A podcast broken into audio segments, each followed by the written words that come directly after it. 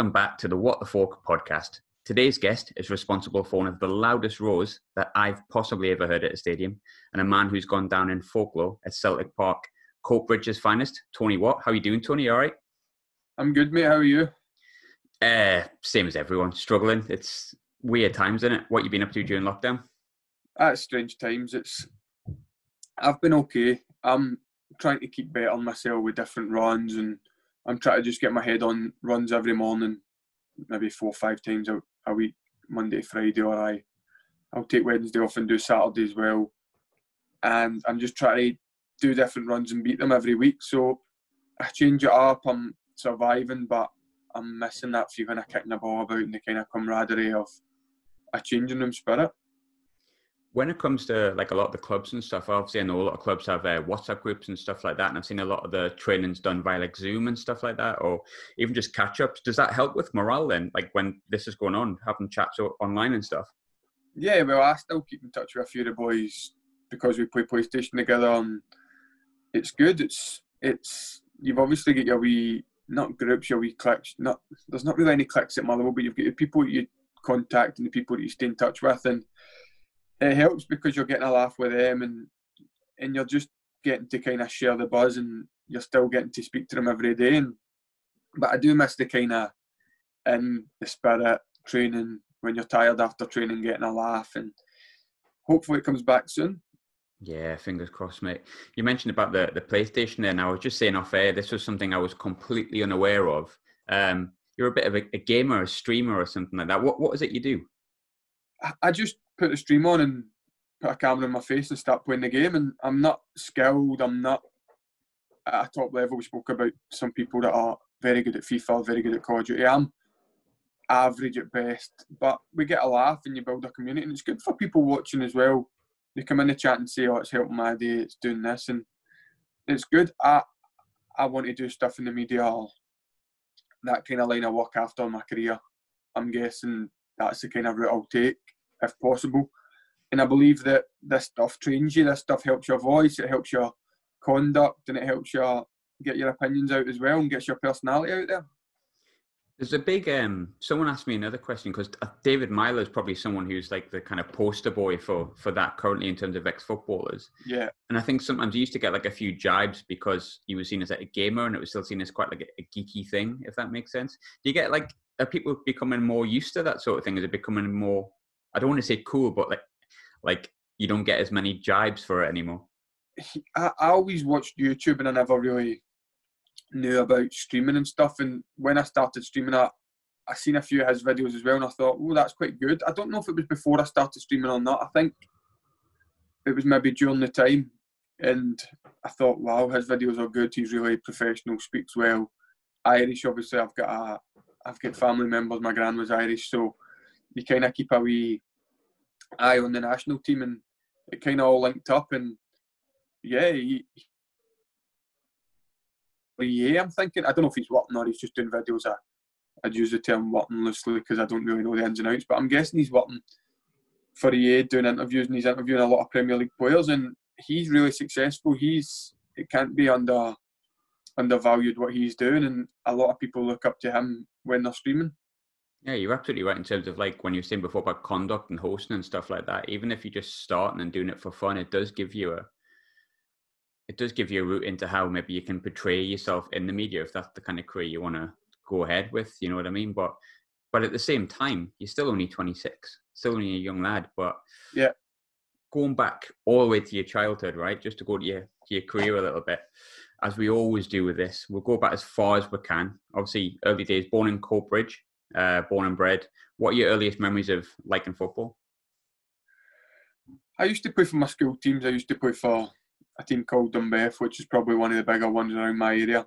You probably heard it. I don't know, mm-hmm. maybe, but I think it's quite a well-known team, and I just loved playing. I used to love at the start of the season, try to get the number seven. Uh, as I grew up, obviously 32 was my number, and then you'd start to go towards nine as a striker but I think it would have been because Henrik Larsson I used to go for the number seven, and I just, I just always loved football. I just loved just to, used to love scoring goals. I just, everything was just based on football, and when you're walking about the street, you always had a ball. When you had any bit of opportunity, you'd go down the park and play football. It's really been life. And now this is probably the longest I've went without kicking a ball. But the only reason I'm understanding is because if you're staying home, you're saving lives, and that's what we've been drilled up here.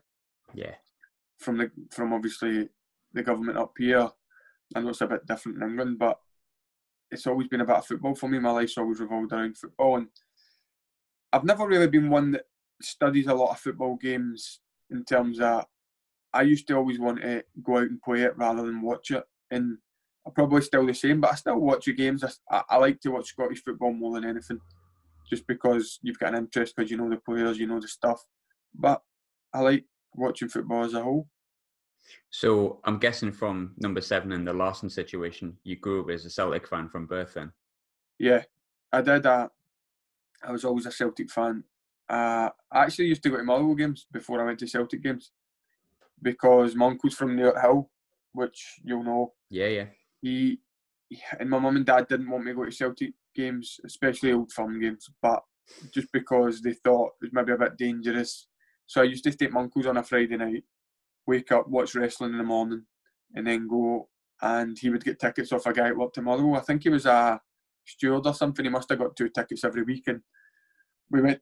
We went to quite a fair few Motherwell games when we were younger, and I loved it. I did, but whenever Celtic came to play Motherwell when I was in the Motherwell end, I really did have a soft spot for Celtic, which was understandable. But it was weird. I always wanted to go to Motherwell and finish my career in my head, but I've came a little bit earlier and I'm happy with it.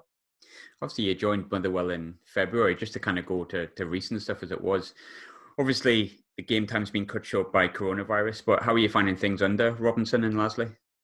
Yeah, brilliant. Obviously, they two have been brilliant. Mo Ross has been brilliant as well. And everybody, Hinchy, the goalkeeping coach, they've all made me feel welcome. They've all helped me along. And there's a real there's a real feel to the club. There's a a kind of workman-like feel to the club. Everybody's pulling in the same direction, whereas some clubs you've been at maybe it's dictated by money, dictated by power, and it's not really like that. Everybody chips in and, and goes in the same direction. Is it nice to be back home? Because I think, if I believe right, you've been out. I know Motherwell's Motherwell, but you know, in that kind of area closer where you're from, it's been about three or four years since you've been sort of that side yeah, of Scotland. Yeah, Johnstone, which is an hour and a half away. Obviously, that was to get games and I was at Hearts for six months, which, yeah. like we said, it's been a bit bitty. I don't know other than that how we could describe it, but hopefully I can stay here and get a bit of consistency and yeah, try and build on it. And I'm I'm back home. This is my local area. It's within ten miles of the house, maybe less, of a rough number. And yeah, I'm just hoping that I can kind of build something and kick on. And obviously, Motherwell doing really well at the moment as well. I think we spoke to Keith Lasley about a month or so ago, and he was saying that you know, being third in this division at the moment, when you do have Celtic and Rangers, is a huge, huge achievement. But it's um, it doesn't feel like Motherwell are punching above their weight. It feels like they probably have got the third best side in the league, doesn't it? Yeah, when I went in, I was I was quite wary. I was thinking, well, what's going on here? Like a third? Is it Lark? Is it this? Is it when I went in and seen the tempo of the trainings, I seen everybody working together, I seen the quality put together. I was thinking, right, understandably why they're third and let's kick on and try and break into the team because it's going to be hard if you're the third best team in the country. Going back to your obviously your career at the start, I think you started at, at Airdrie, didn't you? Is that right? Yeah, that's the local rivals in Motherwell. Obviously, they've not yeah. been in the league at the same time, but well, one of the local rivals, it's a Lanarkshire derby as such, and yeah, I started there. They were brilliant for me. They gave me the start, and then obviously they sold me on to Celtic after a year in the youth team and then six months in the first team. I was watching. Um, obviously, it's a couple of years old now, but I was watching obviously the Open Goal podcast with Si Ferry. Um, yeah. And obviously, you didn't really have like an, an academy career, so to speak, like you know a lot of young lads do. So, what was it like learning your trade in the second division of Scotland rather than coming through an academy, and what were the benefits of it? Uh, I was playing against men. I probably didn't have that discipline side. See this kind of schoolboy discipline that you get in a youth academy. I then went to Celtic, and a couple of slaps in the wrist later, I started to understand it. I started to learn it, and I've always been that kind of my own spirit, my own kind of man. And yeah, I don't know if that's why I've got this kind of bad reputation that it's kind of just stuck out there because I just say it how it is, and and social media on this, and I think Airdrie helped me just getting thrown into deep end, and not you don't speak back to some people. Men, you could be threatened by your own teammates, you could be threatened by our team, but it was proper men, it was proper, it was a proper old school upbringing, and it was only for a year and then six months, and then when I get, went to Celtic, I had to stand in line and and do my bit, and I think it kind of worked well for me. I think it it kind of made me the player I was because when I went to Celtic, I was nowhere near the player I left. When you look at like coming through like second division in Scotland, or when you get players that have loan moves from like Premier League academies to like League Two or League One, whatever it may be. A lot of them kind of it's a cliche, but a lot of them will say like it's different when you're playing against men whose mortgage is on the line every week that they play, and there is something about that, isn't there? Yeah, well, these payments in Scotland probably don't even add up to a mortgage at the end of the month. Yeah. But it's still something towards it, and it's a shame because obviously in England there's a lot more money, there's a lot more exposure, but for me, it was a great experience. I was getting thirty pound in my first contract with a twenty pound appearance fee, so I was just playing for the love. I wasn't playing to pay a mortgage. I wasn't getting enough to get a mortgage, but I loved every minute of it, and it was tough. It was really hard, and obviously I moved on and enjoyed moving even more than I did enjoy playing because I got to move to my dream team which is obviously I think you had a few options when Celtic took you on. I know you had a trial at Liverpool. I think Rangers were chasing you as well. But how many clubs actually wanted you at that time? Well, I think we kind of knew I was going to Celtic. I went and played a trial game in start of November, so it was the longest two months ever. It was start of November and I signed start of January, so it was like waking up every night thinking about it. And yeah, I think we knew. So whenever the bids came in, I knew it was Celtic, and then I got a phone call the, the morning we went to play a game saying, "Look, you're not playing today. Uh, you're going to Celtic on Monday or Friday. I can't remember. Maybe Monday." Got negotiated, and then that was it. I was a Celtic player a week later. Is it mad? Like, because I mean, obviously, I'm I'm a Sunderland fan, but is it sounds like a daft question, but do you know when you sometimes think like, "Am I dreaming here? Is this actually real?" Like, and I know a lot of big things came after that, but even just walking in and going like, "Bloody hell!" I was scared to feel my medical in case the dream move. That's what the thoughts were in my head. Please pass a medical. Please pass a medical. I was paranoid because obviously it was the dream team. Like, I wasn't on big money. I had to go. I went down to Matalan and bought a top that was like six pound the morning I signed for Celtic, and just so I could look presentable and I was just nervous. Like usually I would just turn up in anything, but I thought if I'm going in here into Lennoxtown, I'm not turning up in a pair of shorts and a t-shirt. I'm going to make sure that I've got jeans and a top on. And I think it was about six pound. I bought a top. I remember it. And uh, six pound or four pound, one of the two. And I turned up and I got obviously I got the pen, signed the contract, and it was one of the best days of my life. I can't imagine what it must be like signing for. And I mean, we're, we're talking like I'm talking about Sunderland, right, which is a huge club. But when you're talking Celtic, Rangers, biggest clubs in the world, I don't care what anyone says. Um, they have absolute global appeal, and if it's your boyhood club, it's not just like it's a bit like signing for Liverpool, isn't it? Everyone knows that club.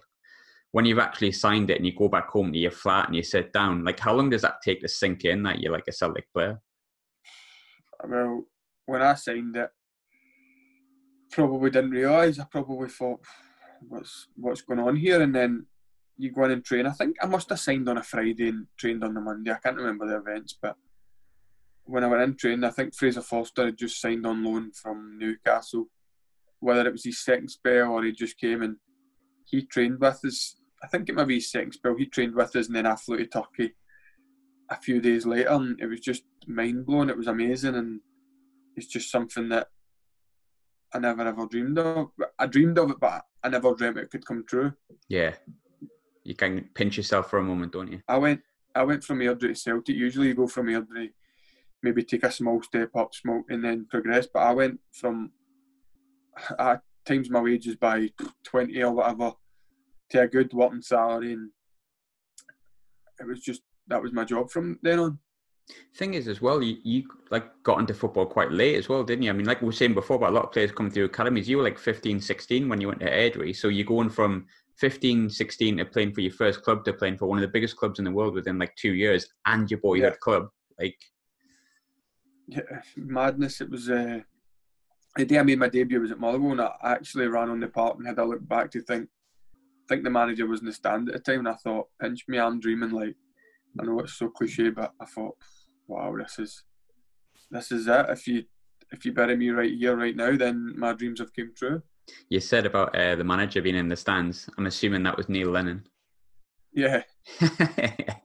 How how early in in your uh, career do you meet Neil Lennon? Do you kind of does he in, uh, introduce you to the team sort of straight away, or do you play with like the the 18s and stuff like that first? Or are you straight in with with Lennon? Uh, I think I played in a reserve game for I, I don't remember why, but I ended up one of my first weeks playing in a reserve game against Atletico Bilbao and it took some of the first team and some of the youth team players that weren't playing at the time, and I wasn't in the team straight away. So I went over there, and I think we met him there. And then after that, you don't have a lot of contact. And then when I went to train with the first team, he was he was there, there quite a bit. Do you know how you were saying before about Larsson being obviously your hero, and obviously what a fantastic player Larsson was, uh, massively underappreciated.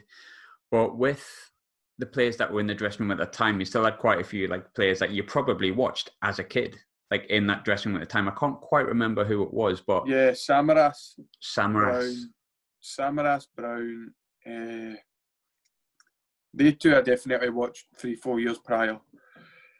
Uh, maybe 2008, 2009. I think Brown was there. I don't know remember when Samaras signed, but I definitely watched him. And then there was not really many more other than they two that I can really think of that had been there a long time. But I was definitely a fan, definitely kind of starstruck when I seen them. But it was good. They all treated me like one of the first team straight away, and that was it.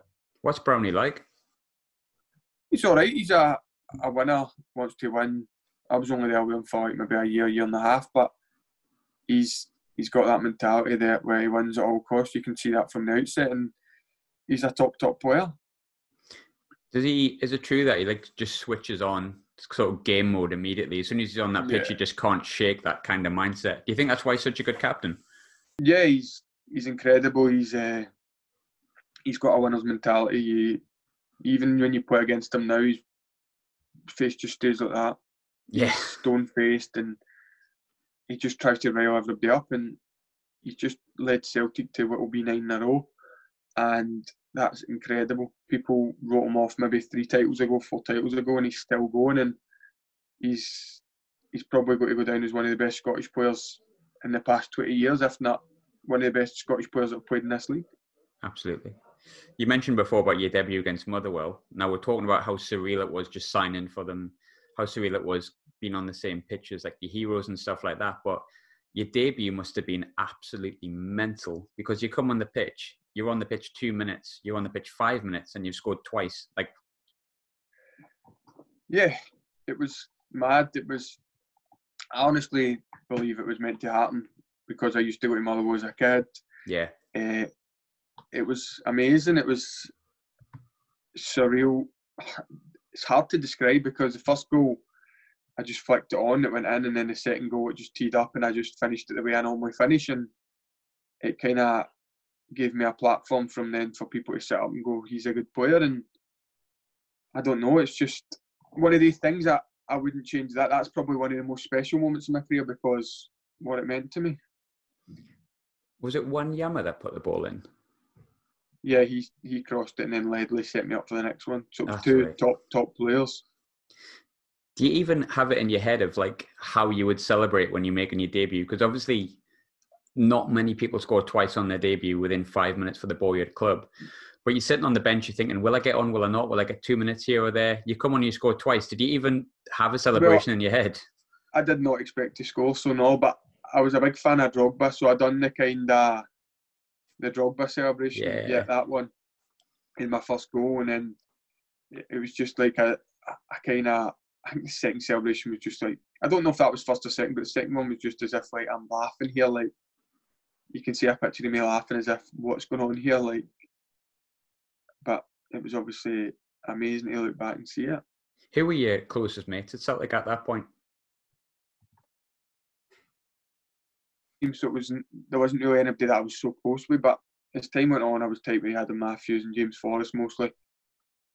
We were similar ages and kind of done more stuff together, and it was a it was a good group we had. It was a everybody was brilliant. Obviously, you had superstars in that dressing room, but everybody treated you the same, and it was refreshing to be honest. There was no there was no snakes, there was no hissing, there was no bad mouth, and everybody was on the same page, and you could see the mentality that they had pulling the league back. I think it was 15 points at the end of the season that I played, and then from then on they've just kicked on. That was the, the first one, obviously, when I scored against Motherwell. That was the first of the nine that's going to be given. Obviously, it's eight just now, but it's going to be put in stone that it's nine, and that was the start of it. And then the next year, you could see that they just went on and on. Talking about uh, James Forrest, had a couple of difficult years, I think, after that, but he's, he's really blossomed. Obviously, I've gone to see him a few times for Scotland. Um, he's blossomed into one of the most important players in the national team, let alone Celtic's team. Um, could you mm-hmm. always see he had that potential coming through? Yeah, James, he was a top player. He he came through a lot, a lot, uh, a long time before me. Yeah. But when I went in, I was just he was the kind of one I looked up to and thought, I like him. He's a top player. I want to kind of obviously Hooper was my hero, but Jamesy was the one that was more relatable to me coming through, as he was in the first team as a young boy, and he was top. He was in training, he would terrorise people. I watched him at the Nou Camp against Jordi Alba. I think he came on at half time and terrorised them, and I just thought he could be whatever he wants to be. And Jamesy's quite unique, where he probably could have left. A lot of teams have probably wanted him, but he just loves it at Celtic. I think with uh, with Forrest as well. I think obviously I think it was during Deila where he had probably the most difficult period. But the think... Deila wrote him off a little bit. I think I remember. I remember. I don't know. James A will be happy with me saying this, but I remember a few times after training, Deila hadn't treated him well and he'd said a few bad things. And James, he's not one to vent. He wouldn't have told yeah. you this, but you looked over and you saw that he was kind of upset about the words. Do you know what I mean? You could like you tell him, "Oh, what's about him saying this?" And he just he didn't badmouth him type of guy who wouldn't speak bad about anybody. Great lad, and Deila just never managed him. That was probably Deila's biggest mistake. Yeah, because he had a good team, but he kind of mismanaged James. He said, I remember one of my first weeks. Uh, if James Forrest isn't training five days in a row or three days in a row, he doesn't play for me.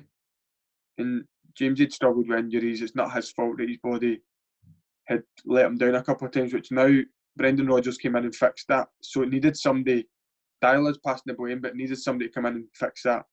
Brendan Rodgers done so. Maybe that's a bit harsh on James. He's done it, but you see how well he's done since then. He's, for me, the best Scottish talent that's out there now. He's unbelievable. Oh, on his days, he's ridiculously good. Um, yeah. And you he can see play why he plays every week. Yeah, play anywhere sees goals, he sees assists, he sees pace, he sees touch. He's unbelievable. He's been made play right wing back sometimes and he does it. He's not a player that's going to go for a 50 50 and win headers, but that's just him. You're not going to ask David Silva to go and win headers, you're not going to go and ask Aguero to go and slide tackle somebody at the pockets. I honestly think James could have played anywhere he wanted to. Do you know when it comes to like, because obviously I support an English team, but I spent a lot of time in Scotland, seeing a lot of Scottish players, and seen a lot of Scottish players come through and be really successful in the Premier League. But do you still think that the the SPL gets a bit of a bad rep in England, and people just don't think the quality is good? And you've got that whole like pub team thing, but the amount of players that are coming along from the SPL, I mean, Van Dijk's the standout, but you've also got Larsson going back ten years. Do you think someone like James Forrest, Wanyama, exactly? Wanyama got the uh, Champions League final with Tottenham. Those Joe Ledley left Celtic and played for Crystal Palace every week. Yeah.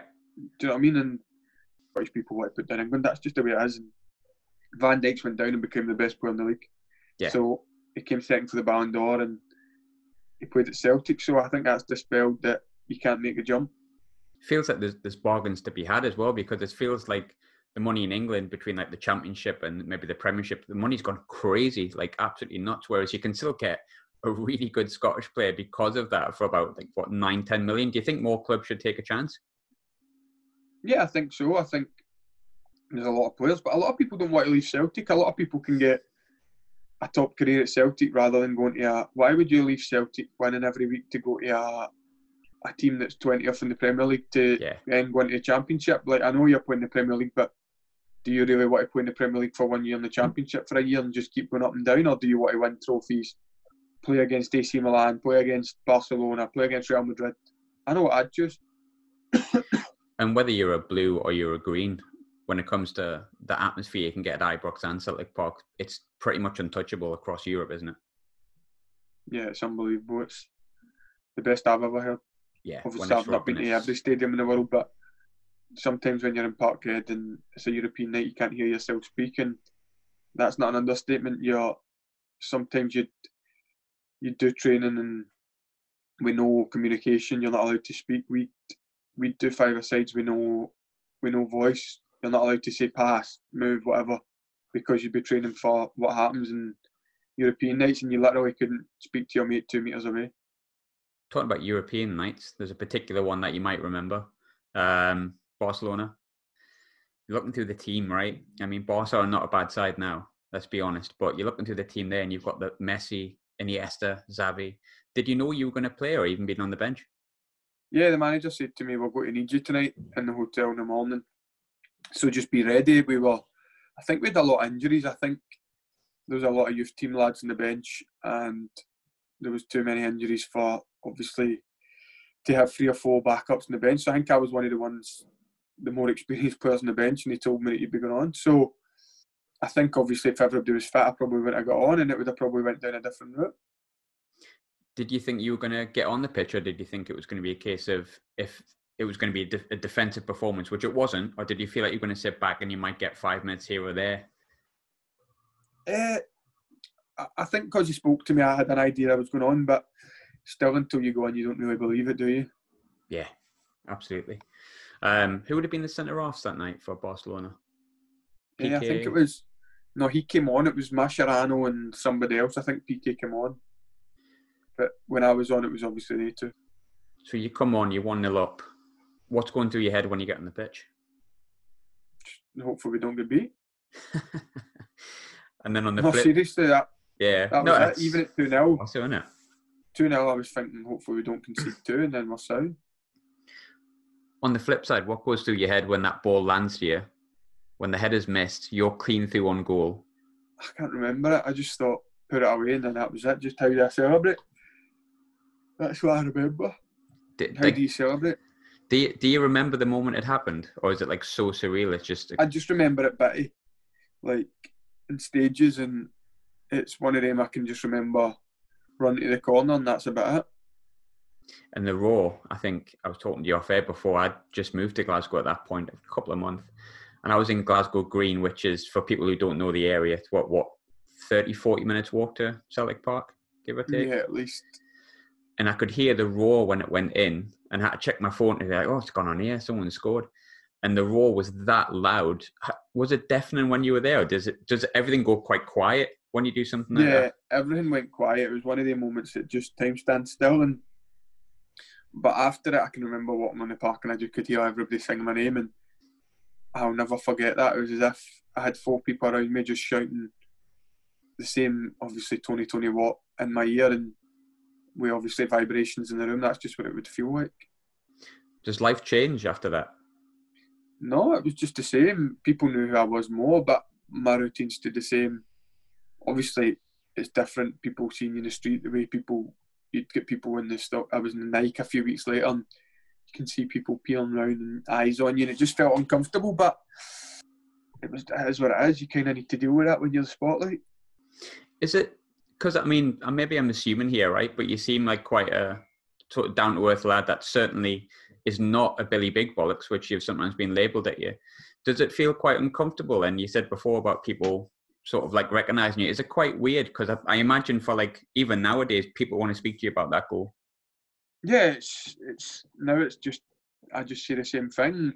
Is what it is, and but before it was strange. People want to speak to you. People stop me in the street, and but it is what it is. It's part of it. You need to be a professional about it. If people want to talk to you, you can't walk by and just stick your nose up. You need to be courteous, and that's it. And you just, if you want to be successful, which obviously that's what I wanted to be, and I believe I was at Celtic because I would never have done better than that on a normal career. And I played for them not a lot of times, maybe 35, 40 times, but I got a league title, I got that memory, and I moved on. I was never going to play every week, and it is what it is. You need to be nice to everybody, and you need to be respectful. Obviously, if somebody's cheeky to me, they won't get the time of the day, but if they're nice, then they get the time of the day.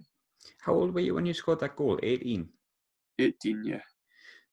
Do you think that, like, that's where what people really don't see with football, right? Don't get me wrong. It's, I'm sure everyone wants to do something like that, but going from you know playing for your boyhood club, scoring two in your debut, and people recognizing you, to scoring against Barcelona and going down in folklore, and everyone wants to speak to you, and you get all this attention and all this focus, and you're still 18, you're still a kid. Yeah. At 18, do you think people underestimate how actually difficult that is? No, I dealt with my own way. That was it. And difficult point for Celtic, being in the public eye, but more so obviously when it comes up that quick. But it is what it is. I can't complain. I don't have any complaints. I don't have any anything to say about it. That's it. I speak about the Barcelona game more than I speak about anything on podcasts on stuff like that. And yeah, because that's what people want to speak about, and that's it. And like you say, it's it is what it is. It's it's something that gave me a great platform. And if I had never scored that goal, people wouldn't know me as much, and that's fine. And there's good sides, there's bad sides to that. Would people want to speak and like obviously every time a game comes, Tony, you available for an interview, whatever. If I was at St Johnstone or whatever, would people want that if I never scored that goal? Probably not. But it is what it is. It's just there's positives and there's negatives to do it. Going back to the characters you had in the club and stuff like that, you said you were close to obviously Forrest, close to Adam Matthews. Did you play with Stokesy? Yeah, played with Stokesy. Uh, What's he I was like? actually quite tight with Stokesy. Stokesy, Stokesy, he's just he's a madman, but in a good way. I didn't mind him. He he kind of kept himself himself. He obviously had kids, but a madman in terms of he was funny. He was what a player. One of the best first touches I've ever seen. One of the best whips I've ever seen. And yeah, he's just Stokesy, Stokesy. That is that's all I can really say about him. He's he was a top player. Do you have any funny memories of him that you can share on a podcast? Eh, no, nothing. Stokesy. There was so many things Stokesy would Yeah. do in a good in a good way. Yeah. That you just forget about it. Obviously, the stories Stokesy will tell you, and he's whatever if he speaks to you, or whatever. But there's not really any, and I wasn't really touch tight with him in terms of closeness. Obviously, James Forrest and Adam Matthews. I was probably going out with a lot more, but Stokesy had a family at that time. yeah. Because obviously we had Stokesy at Sunderland as well, and I think the stories have always followed Stokesy. But to be fair to him, you look at his career and he's been dynamite pretty much everywhere. He's been apart from probably Good. Sunderland, but he's a kid. Good player, scores goals. He's he's a good player. He's a top player. Yeah. When it comes to leaving Celtic, I remember at the time it seemed to sort of drag on. There was like a chance that you were going to leave, then you didn't, and then it, it seemed to go on longer than it needed to. Um, even though it took months before you actually left, how difficult was it making the decision to leave? Obviously, I was on loan the year before. Yeah, I wanted to go and stand on my own two feet. They waited until the last day of the window. It wasn't great because there wasn't much options there, but I went to Lierse. It, it was brilliant for me. I came back and I knew with Ronny Deila that he wasn't telling me the full picture, he wasn't telling me the full truth. I had an offer there from Liège to go and triple my money, to go and, and I wasn't pushing for it. I tripled my money uh, European football, good competition. Belgian league's probably similar, if not a little bit more global than Scotland. There's definitely more money in it in terms of there's four or five big teams that pay big money, but probably would say a similar level. But I just I wasn't pushing for it. I just wanted to try and see if I could make it Celtic. And Ronny Deila was giving me mixed signals. He was saying, "Oh, I remember my first training session. I, I trained unbelievably. I thought I'm showing him." And then we travelled to Austria. I think it was Austria or Germany, one of the two. And then the next day, I wasn't even in the 22 man 11 v 11. and I was thinking something's up here. And then he was telling me stuff. He was lying. He he was all right to be fair, but he was just not telling me the full picture. He then it just it was strange. He said to me just before I went, he said, "I like you. You've listened to everything I've told you." Because he was saying to me like, "I want you to do this. I want you to do that," and I was doing everything he said, and he said, "I just want my own guy in." saying Jo Inge Berget or whatever his name was. Mm. I said, no problem. We move on. That's fine. I appreciate it. I tried to get my best, but obviously I wasn't your cup of tea kind of thing. He was like, look, I always speak good about you. Uh, Lennoxtown's always open for you to use. And I went, signed my contract at Liège, opened the newspaper on my phone, and he said something about my work rate. And I thought, you, oh wow, like, brilliant. Just absolutely everything you've said, it's just been the opposite. And I just felt a bit stabbed. No, stabbed in the back probably isn't the word because I wasn't close with him. But I just thought anything he says from now on, it just has no context. It's just not getting in it. And to be fair, John Collins phoned me, the assistant manager, and they said, Tony, uh, it's been a pleasure working with you the last few months. Uh, you've really worked hard to get you because I'm not a good runner. I'm not I'd always been near the back. I'm 90 kilos. I'm I'm not a long distance runner, but power stuff and that. And I didn't think John Collins was a big fan of me. I don't know why during the time. And he phoned me and he was like, "Look, brilliant. Your attitude's been good. It's time for you to move on, get a fresh start. Uh, all the best." And I thought that, that's the measure of the man. Like I thought, brilliant for him. He he took the time and he was genuine. Never ever said a bad word about me. Whereas Deila probably never gave me the fair crack. I kept my mouth shut, worked hard. Played actually a game against St. Pauli, and I thought I was good. He, at half time, he said, Give the ball to Tony. I was playing left wing. His team talk was, Give the ball to Tony. And when you're playing at Celtic, when somebody's saying that to you, you're thinking, I've got half a chance here. And in the press, I think he maybe leaked it to the press that I was leaving. I think after St Pauli game, everything got wrapped up. He spoke to them in the thing, and then that I was leaving, and then I thought that's my cards are marked here because he's saying one thing in the change room, then one thing there, and then everything just pointed towards me to leave. And then I thought, do you know what? I've got, I think I had a year left of my contract with an option. Celtic were getting nearly two million. I was tripling my money. I was going back to Belgium. I wasn't really wanting to move away again, but I thought if I'm moving, now's the right time. And then I moved on, and that was it. Since you've left Celtic, have you been back to um, Celtic Park as a fan? Yeah, I went and watched the three each game against Man City. I think it was three each. I think. Yeah. Yeah, yeah, it was. I, get blood to the exact, but I think Dembele scored two maybe, and Tierney scored. I, I'm not too sure, but I remember it was three years ago, four years ago. But I've been back and I've I've been a supporter, and I, I always will back? be after my after my career. I will. I went to the Barcelona game actually. I think I went and sat with a hood up, up the top, uh, family tier. They played Barcelona. I think Neymar, Messi, and that played. I can't remember the score, but that's. And I went to the Zenit game in Europe as well. That's the three times I've been back. But it's it's hard to go back, obviously, because you get recognised. But I'll definitely go back as a fan when my career's finished. I always have a soft spot for Celtic. So, as it was, you went to you went to Belgium. Was yep as you said before, the, the move happened, I think, relatively late for you. But had you always planned to leave Scotland and go into Europe, or was it just like at that time no. it was the best option?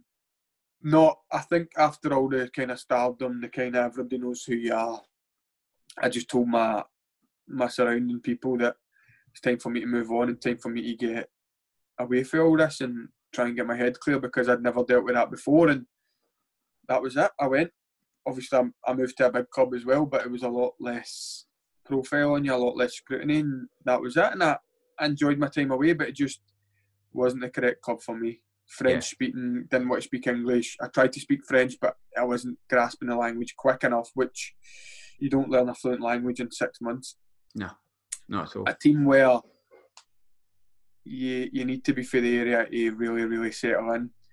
But a lot of the lads were brilliant with me. A lot of the stuff were brilliant, and and then I moved on to Charlton, same owner, same club, but kind of club in turmoil. You'll see now the stuff that's going on. Had a good six months, was having a good two months. Got a phone call saying we want to sell you.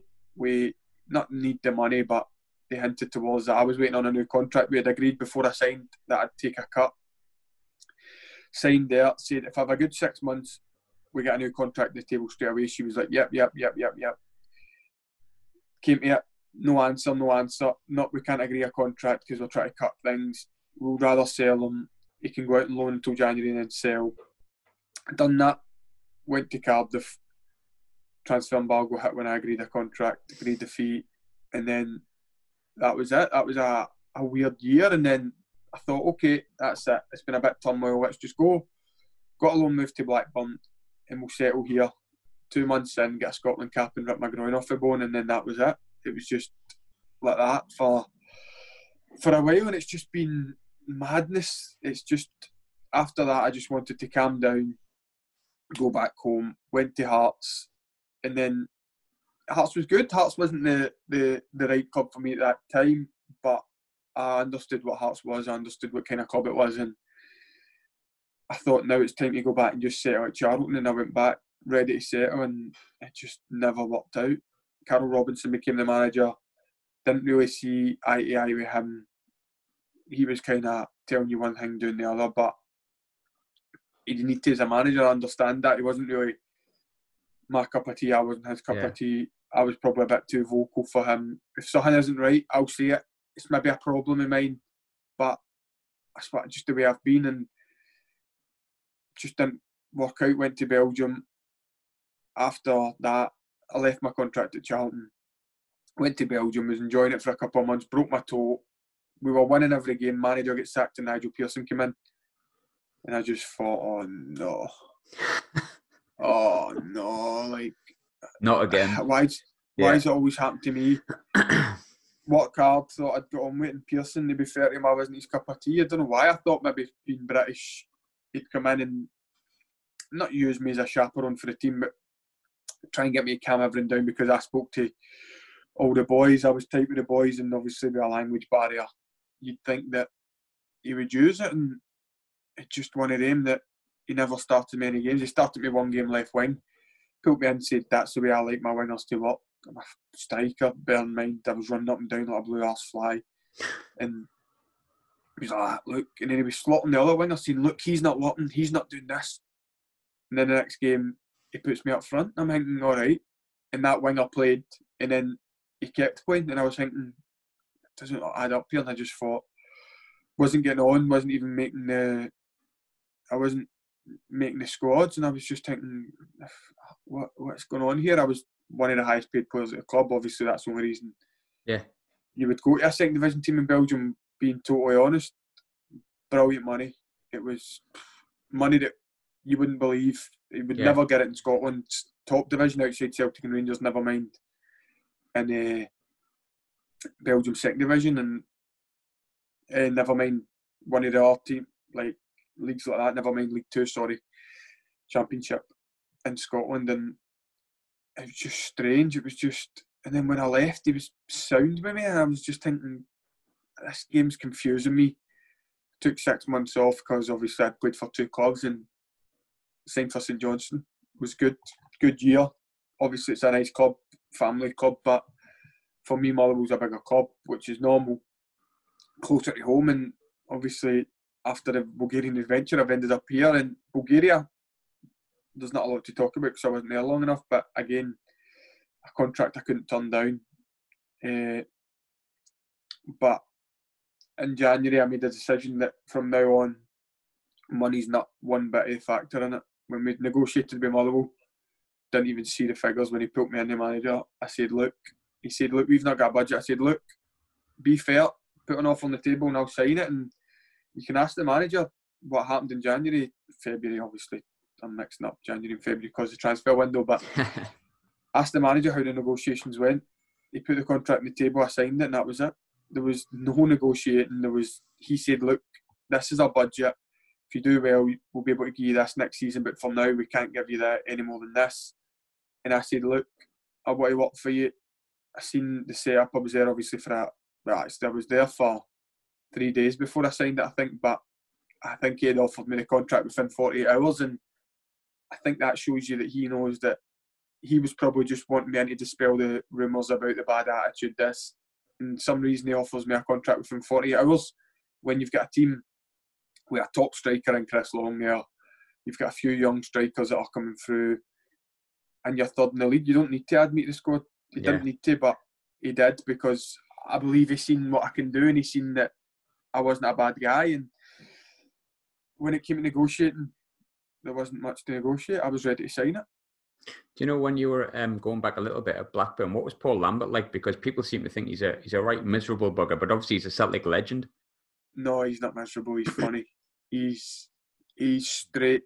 He'll just look at you and he'll be like, "Shit, what have I done?" But he, I told this story on open goal, but I remember the first night I was there. I'd met him a couple of days before, ready to sign, and I had to do an initiation. And I stood up and I went, "Right, lads, my name's Tony Watt. Don't know if you'll know me, but managers brought me here to improve the squad, but hopefully you can improve me and like might be hard for me to improve. Like just took myself down, but funny, like just a bit of banter and the boys were Yeah. laughing and I get a chap at the door. a couple of minutes, well maybe an hour later, I'd left Grant Hanley in the hall. I know Grant for Scotland squad and stuff, and I went, "Who is it?" Like just sarcastically, and he was like, "Oh, Matt." I was like, "Oh fuck." So I'm standing in a pair of boxers, shitting myself because obviously he said, "Oh, Matt." Didn't go and put clothes on. Opened the door, and Lambert just steamrolls behind me, and I'm like, ah, I'm standing there like that at like the, the door. He's like, "You, what you saying you're no good enough for? That's the wrong attitude. Just starting tomorrow. You better not have that attitude, and you're a good player. So don't listen to all that. Don't talk yourself down, right? See you tomorrow." Then he went out, and I was like, ah. I closed the door, and I was like, ah. I'm standing in a room, some hotel in Oxford, with a pair of boxers on in the same room as Paul Lambert. If you put Ray McGarrett, it doesn't make sense, but I- just can't believe it kind of thing. And then after that, he was brilliant with me every time. That kind of that kind of hindered me because every time I was going to start a game, he'd pull me in, and the boys would be like, "Fuck you in the manager's office again." He's shite. He's still playing you tomorrow. You, he must think you're shite and that. Like just like winding me up. He's like, ah, "The manager must think you're shite, but he must need to play you," kind of thing. Like because obviously he'd pull me in and speak to me the day before Yeah. a game, but it was just because he kind of cared and he was brilliant. He was obviously taking away this manager now because I'm working under him. I've only been working under him for six months, but if you don't include Robinson in the list, Paul Lambert's the best manager I've ever worked under. I think. Has he got? Um, I know he didn't play under him, but a lot of people say he's took a lot of stuff from uh, Martin O'Neill, who obviously has been successful pretty much everywhere he's been. I think people say that, and that's probably just the mannerisms. But when it comes to his personality, I think he takes it from himself. I think he takes the winning from himself. He actually said something once. He said, "The boys up front." My series just went off. Sorry, don't know why, because I said said something. He said something once, and it was uh, we were playing Brentford. I will always remember it. And he went, "We're playing a, I think we're playing a diamond." He's like, "See, they three up front. I think it was Jordi Gomez, possibly. I don't think Danny Graham had started that game. He was like, they're the creative players up front. She used three cunts in the middle. Didn't want to swear, but he went, use the water carriers. You get the water, you move it from there to there, and that's it. You just do that and let them up front do the magic. And that stood with me because it was like he was disrespecting them, but at the same time he was telling them their job's vital. yeah, Do you understand what I mean? yeah, yeah, absolutely. Mate. slagging Yeah, yeah. them as if saying like, "Use are the water carriers, but you need to get the water from one side and take it to the other." Do you know what I mean? And You need your water carriers. Like he's absolutely right. Yeah, you, you need your. it was it was as if he was saying like, "Use are vital for me if you do that job, and that's it." And we won the game. We had ten men, and we won the game. And I was like, "That's unbelievable. This guy's a genius." And I just thought, I loved him. People probably base him now on what he's doing, what he's done. Sorry, in the Premier League, but Yeah, I honestly think he's a top top manager, and I don't think he gets the credit. And I think the he'll probably end up with a top top job again. I think he's doing well at Ipswich. I think that I don't know what position they're in, but they were at one point when I seen they were doing well. I always keep an eye out for him, but struggling a bit now. But I think it's a club much like Sunderland that's in a little bit of turmoil, to be honest. So yeah, I think after Mick McCarthy left, I think he said, "You don't know what you're going to miss when I'm gone," kind of thing, like as if like I've kept this club and they went down straight away. And I think he's picking up the pieces, Lambert. But I think given time, he can be a a real, real like godsend for that club. Do you know when you went to uh, Bulgaria, by the way, you touched on uh, CSKA and stuff like that. Now, I don't know if this is a, maybe a controversial question to ask, but I remember, and I can't remember if it was at this ground or not, but when England played there and there was the whole racism thing that kicked off, did, did what was your experience of that kind of thing over there? Did you find it. I was it? there. Was, I was at a game. oh, oh, Jesus. What was your thoughts? It wasn't normal. It wasn't. I never ever wanted to talk about it. I got phone calls asking from Talk Sport, from, and I just didn't want to talk about it. And to be fair, the boy, there was, I experienced a bit of racism towards the boy Solomon, but it wasn't from Sisika fans that, that day. It was from a team called Arda, maybe. And it, I'm losing words, but it Yeah. was unbelievable. They were one lad, one older guy was being racist towards him, and I turned around. I said, "You fucking shut up." I said, "You shut up, you fucking prick, whatever." And he was making monkey noises towards him, and I was like, "What?" And then when I turned around, I went, "You up, you prick." And he was going, "Hey, fuck off, what? Fuck off, what?" And I was like, "What?" He- And then he kept doing it. See, like when you turn around, confront to see if somebody's been racist, they go, "Ah, ah." he Yeah. just kept doing it. And I think one for me, it's not saying that Bulgaria is a racist country. It's saying there's idiots everywhere. Yeah, Did you see the thing about Ian Wright on Twitter the other day? I did, mate. Yeah, really, You really you can't bad. turn around and say Bulgaria is a racist country. It it might be behind. It might be. It could be, but you can't turn around and say everybody is because it's not fair. Because in Scotland and England there's racism. There's idiots everywhere, and it's disgusting. It's it's just absolutely mind-boggling how you can be dragged up to be a racist. You're not brought up to be a racist. You're dragged up to be a racist, and I swear, and one of the coaches for that our team was like, "Hey, calm down." I was like, "No, fuck off." I'm saying he can't be racist. That bleep. I was going to say C, the c word, but I said he can't be fucking racist. I said that's a fucking shambles. I said if you're sticking up for that, you can fuck off. And it was Yeah, me, right. me, Viv Solomon, and I think it was, I think Graham Carey was there. I can't remember exactly, but we were caning that guy, saying don't fucking stick up for that. You can fuck off. And uh, right though, isn't it? It's like you can't. There's, there's no. You can't But stick up for that. this isn't me saying Bulgaria is racist because it's not. It it might have racist people in it, but so does England and Scotland. Of course it and does. that's not me scaring it, but I've seen cases of racism online. Maybe not Scotland as much. I've not seen a lot, and that's not me sticking up for my country. But in England, I've seen a lot of racism. I've seen it at football grounds. I've heard it at football grounds. Well, Sterling got it, didn't he? Like weeks after at Chelsea or something like that. When everyone was saying how bad Bulgaria was, literally weeks later, was it was it Sterling that got it at Chelsea? I think it was. It was someone that got it from that Chelsea I played fan. against. I played against a team, and I'm not naming any names because it's not fair. A black player scored against us to draw or to to win in a derby. So you'll be able to do your research. Yeah, and he ran over in front of his fans and he was getting all that because they had racially abused him before. I was 99% certain that was it.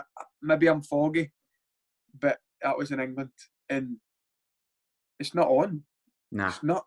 It's absolutely not on. in terms of you know away from that just to kind of because a lot of people have been to bulgaria and loved it not just players like people like visiting it's a it's still Yeah. a really popular holiday destination did you have a, a good time in bulgaria did was it like lots of good aspects to it Amazing. The malls, it was like 30 degrees most days up until October. The malls were amazing. We ate out every night. We enjoyed ourselves, and you could go to a mall and just three stories, walk round them, and there was a lot of stuff. And Scotland, England could take a lot of stuff from Sofia as a city. It was brilliant, but it it came to a stage in January where I thought the club for me just wasn't where I needed to be.